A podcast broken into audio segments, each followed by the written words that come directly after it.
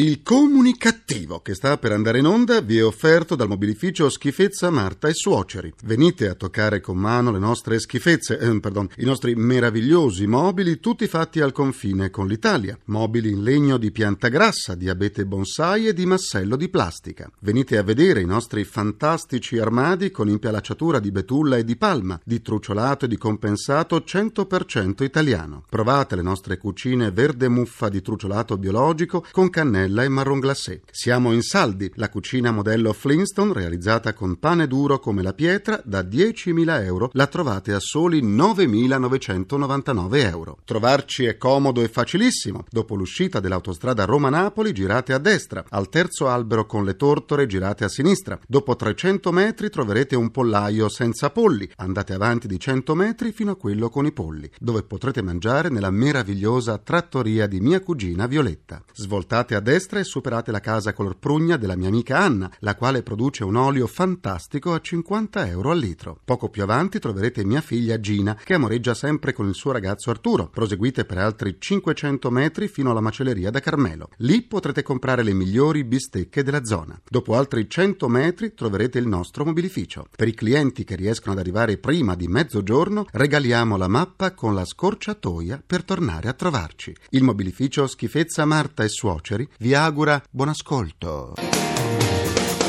Il comunicativo. Perché l'ignoranza fa più male della cattiveria. Ideato e condotto da Igor Righetti.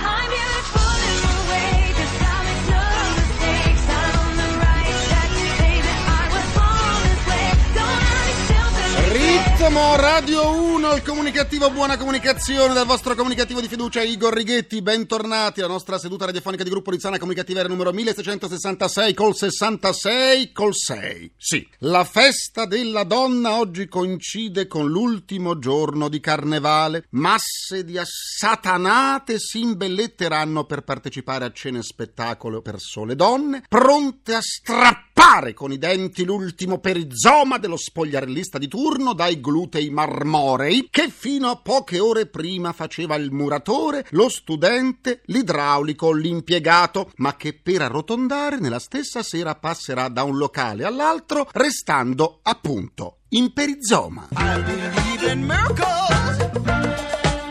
Alcune signore, o per dirla all'ottocentesca, signorine, festeggiano l'8 marzo come fosse un addio al nubilato, altre invece sono allergiche alla mimosa consumistica, altre che non hanno ricevuto le mimose si saranno offese e avranno pensato di essere femminili come Arnold Schwarzenegger nel film Terminator. L'8 marzo un rametto stitico, ma stitico di mimosa costa come le ostriche, in quanto i fiorai quadruplicano i prezzi. Chi ha in giardino alberi di mimosa con rami sulla strada, questa mattina li ha trovati come una lisca di un pesce divorato da decine di gatti affamati. Gli uomini che questa sera cercheranno di avere un approccio con qualche donna devono stare molto attenti. Oggi è l'ultimo giorno di carnevale, quindi le donne vere si mischieranno con gli uomini travestiti da donna. Molti uomini aspettano l'8 marzo per tutto l'anno, in quanto data l'assenza della moglie o della compagna, non devono inventare scuse per incontrarsi con la propria amante. Ricordatevi però che la mimosa può scatenare prurito nasale, far starnutire e suscitare reazioni allergiche.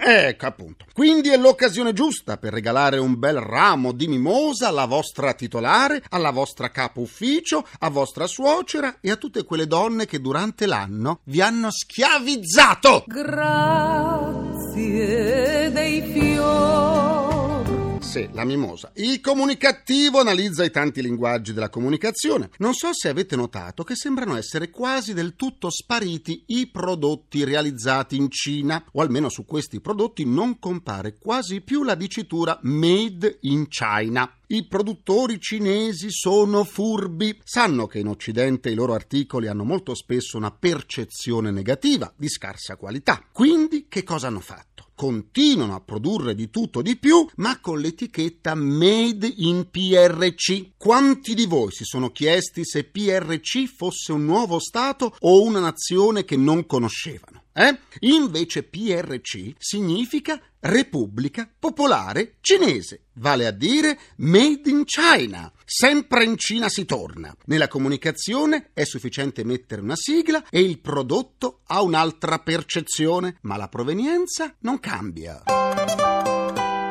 Made in PRC. Chiede la linea al mio avatar per il nostro grrrr, grrrr Made in Italy, giornale radiocomunicativo che combatte l'addome globoso. Dopo l'ennesima sconfitta della Juventus, questa volta avvenuta in casa con il Milan per 1-0, sia i tifosi bianconeri sia gli sportivi di tutta Italia si chiedono: ma come ha fatto la vecchia signora a diventare una vedova? Il presidente dell'Inps, Antonio Mastrapasqua, in un'intervista ha affermato che i giovani devono avere un atteggiamento nuovo rispetto alla pensione. Date le premesse di Mastrapasqua, ho paura che per i pensionati di domani ci saranno brutte mastra sorprese. Eh sì, le sedute del comunicativo possono essere ascoltate anche sullo smartphone e sul sito comunicativo.rai.it dove potrete pure scaricarle in podcasting e sentirle in caso di meteorismo. Eh su, ho detto meteorismo, non meteoriti! Per scambiarci un po' di sani comunicativieri vi aspetto sulla nuova pagina Facebook del comunicativo facebook.com slash o barra il comunicativo. C'è mia nonna su Facebook ed ha cambiato pure look. Oggi saluti comunicativi Fabrizio D'Alessandro, Donatella Bartolini, Marcello Scarpelli, Vittorio Manichini, Gianmarco Bill Filippini, Andrea Micillo, Betta Luna e Bianca Rossi. Ascoltiamo il promo del nostro concorso nazionale per aspiranti conduttori radiofonici. La radio è di parola. Ami la radio e il tuo sogno è quello di condurre una puntata di un programma di Radio Onorai, la prima radio italiana? Se hai almeno 18 anni, partecipa alla seconda edizione del concorso La radio è di parola. Invia un file audio con la tua prova di conduzione al sito www.radio1.rai.it entro il primo aprile 2011. Fatti sentire perché la radio è di parola. Vi ricordo che le prove di conduzione devono essere inedite, vi aspettiamo! Adesso andiamo a sentire l'opinione del direttore del quotidiano Il Tirreno, Roberto Bernabò. I due punti del comunicativo. Buona comunicazione. Vorrei parlarvi di giustizia, perché in questi giorni c'è chi cerca di fuggire dalla giustizia o comunque vorrebbe trasformarla e chi invece vorrebbe vedersela davvero a fianco. Mai come in questo momento credo che la giustizia sia uno dei temi chiave del paese, del dibattito politico. Berlusconi sarà infatti chiamato a rispondere delle accuse delle procure in più processi che si celebrano a Milano con il clou no, del caso Rubi e contro questo processo si sta muovendo la maggioranza di governo, sta discutendo della competenza del Tribunale ma soprattutto rilanciando la proposta di una riforma costituzionale della giustizia che giovedì prossimo andrà in Consiglio dei Ministri. Ecco è facile immaginarsi un nuovo scontro politico durissimo visto che si intende mettere mano dei principi fondanti del nostro ordinamento a cominciare dalla separazione delle carriere. Ma a me piace vedere tutto questo da un occhio particolare, quello della città di Viareggio, la città della strage del treno del 30 giugno del 2009 dove sono morte 32 persone. Ecco, questo gran discorrere di giustizia visto da là ha il sapore soprattutto di una resa dei conti politica, perché qui la giustizia si vorrebbe e come, e invece a distanza di due anni da quella notte di fuoco non c'è ancora traccia di un processo. Solo lunedì scorso è iniziato l'incidente probatorio che dovrebbe portare i tecnici a dire una parola decisiva sulle cause. Se a far esplodere la cisterna fu l'impatto contro un picchetto di ferro malamente piazzato a poca distanza dal binario, come sostiene la procura, o un contatto sfortunato con lo scambio del binario, come sostiene la difesa. Ci vorranno ancora mesi per saperlo, facendo le prove su quel che rimane della cisterna. E intanto se ne sono già andati 21 mesi, un'enormità di tempo tra il dolore straziante dei familiari delle vittime. A questa inchiesta era difficile, aveva complesse implicazioni internazionali, viste le diverse nazionalità dei produttori dei mezzi coinvolti e delle leggi sulla circolazione. E dall'altra c'era una procura con pochi pochi uomini e pochissimi mezzi per trovare la capacità e il tempo di districare questo complesso nodo di responsabilità. Ma i familiari di Viareggio e a tutta una città, devo dire che mentre continuano a piangere e a sfilare per chiedere verità e giustizia, devono fare i conti anche con un altro ammalato che è la burocrazia, un po' ottusa, in questo caso quella dell'Unione Europea che sta per avviare una procedura di infrazione contro l'Italia. Dopo la strage, infatti, il nostro governo, una volta tanto, positivamente è corso ai ripari, ha inasprito per primo le norme di sicurezza. Da oggi abbiamo più certezze sui mezzi che viaggiano e abbiamo più controlli. Insomma, sia pur dopo tanti lutti siamo in prima fila. Ma siamo troppo avanti per Bruxelles che chiede di aspettare i verdetti dei tribunali italiani. Forse non sa che i tempi della giustizia italiana sono infiniti. Buona comunicazione a tutti.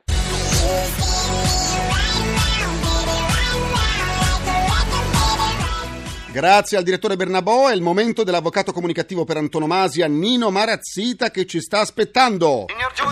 Giustizia è fatta? Dell'avvocato Nino Marazzita. Buona comunicazione, questa settimana passiamo ad una sentenza della Cassazione che riguarda la salute. La Cassazione ha dato uno stop alle rapide dimissioni dei pazienti. Perché? Cos'era successo? Un medico aveva in cura un malato in un ospedale del Milanese, un malato grave, un malato di cuore. Aveva fatto un intervento, però dopo nove giorni dall'intervento gli ha detto arrivederci, può andare a casa, sta benissimo. Quest'uomo è andato a casa, dopo qualche giorno è morto. Il medico si è difeso dicendo ma io ho applicato i codici che riguardano le linee guida previste per i professionisti. Quando la vicenda è arrivata in Cassazione, la Cassazione dice ma cosa sono? Le linee guida non sono chiare, non si conosce nulla dei loro contenuti né da quale autorità provengano. Non si conosce per esempio il loro livello di scientificità. Il medico può dimettere il malato quando è assolutamente sicuro che il problema sanitario è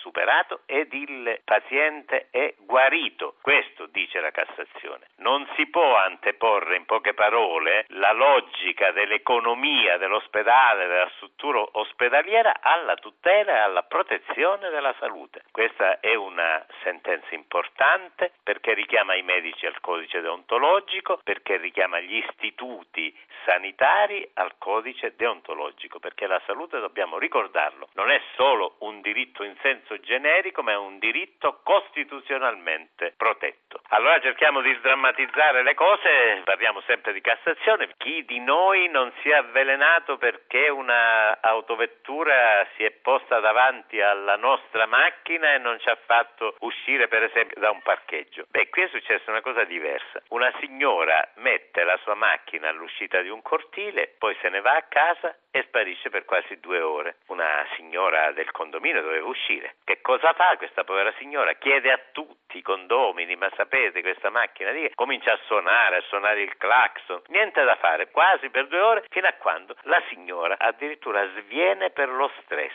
lo stress di nervosismo, di sentirsi compressa, oppressa, eccetera. Anche qui la Suprema Corte è intervenuta e dice non solo lei, cara signora che ha ostruito il passaggio, deve risarcire i danni per lo stress, per lo sciocco che ha provocato, ma eh, le hanno inflitto 30 giorni di carcere. Non è servito a nulla la difesa della signora. La signora dice sì, ma io avevo perso le chiavi. I giudici della Suprema Corte di Cassazione gli hanno detto se questa tesi fosse stata veritiera, lei sarebbe uscita per dire che aveva perso le chiavi. Invece non si è fatta viva, ha chiuso la porta a chiave fino a quando poi la situazione non si è risolta in un modo diverso. Buona comunicazione e naturalmente ci sentiamo alla prossima puntata. Grazie avvocato Marazzita, vado a spostare la mia auto che ho parcheggiato da quattro ore in quinta fila.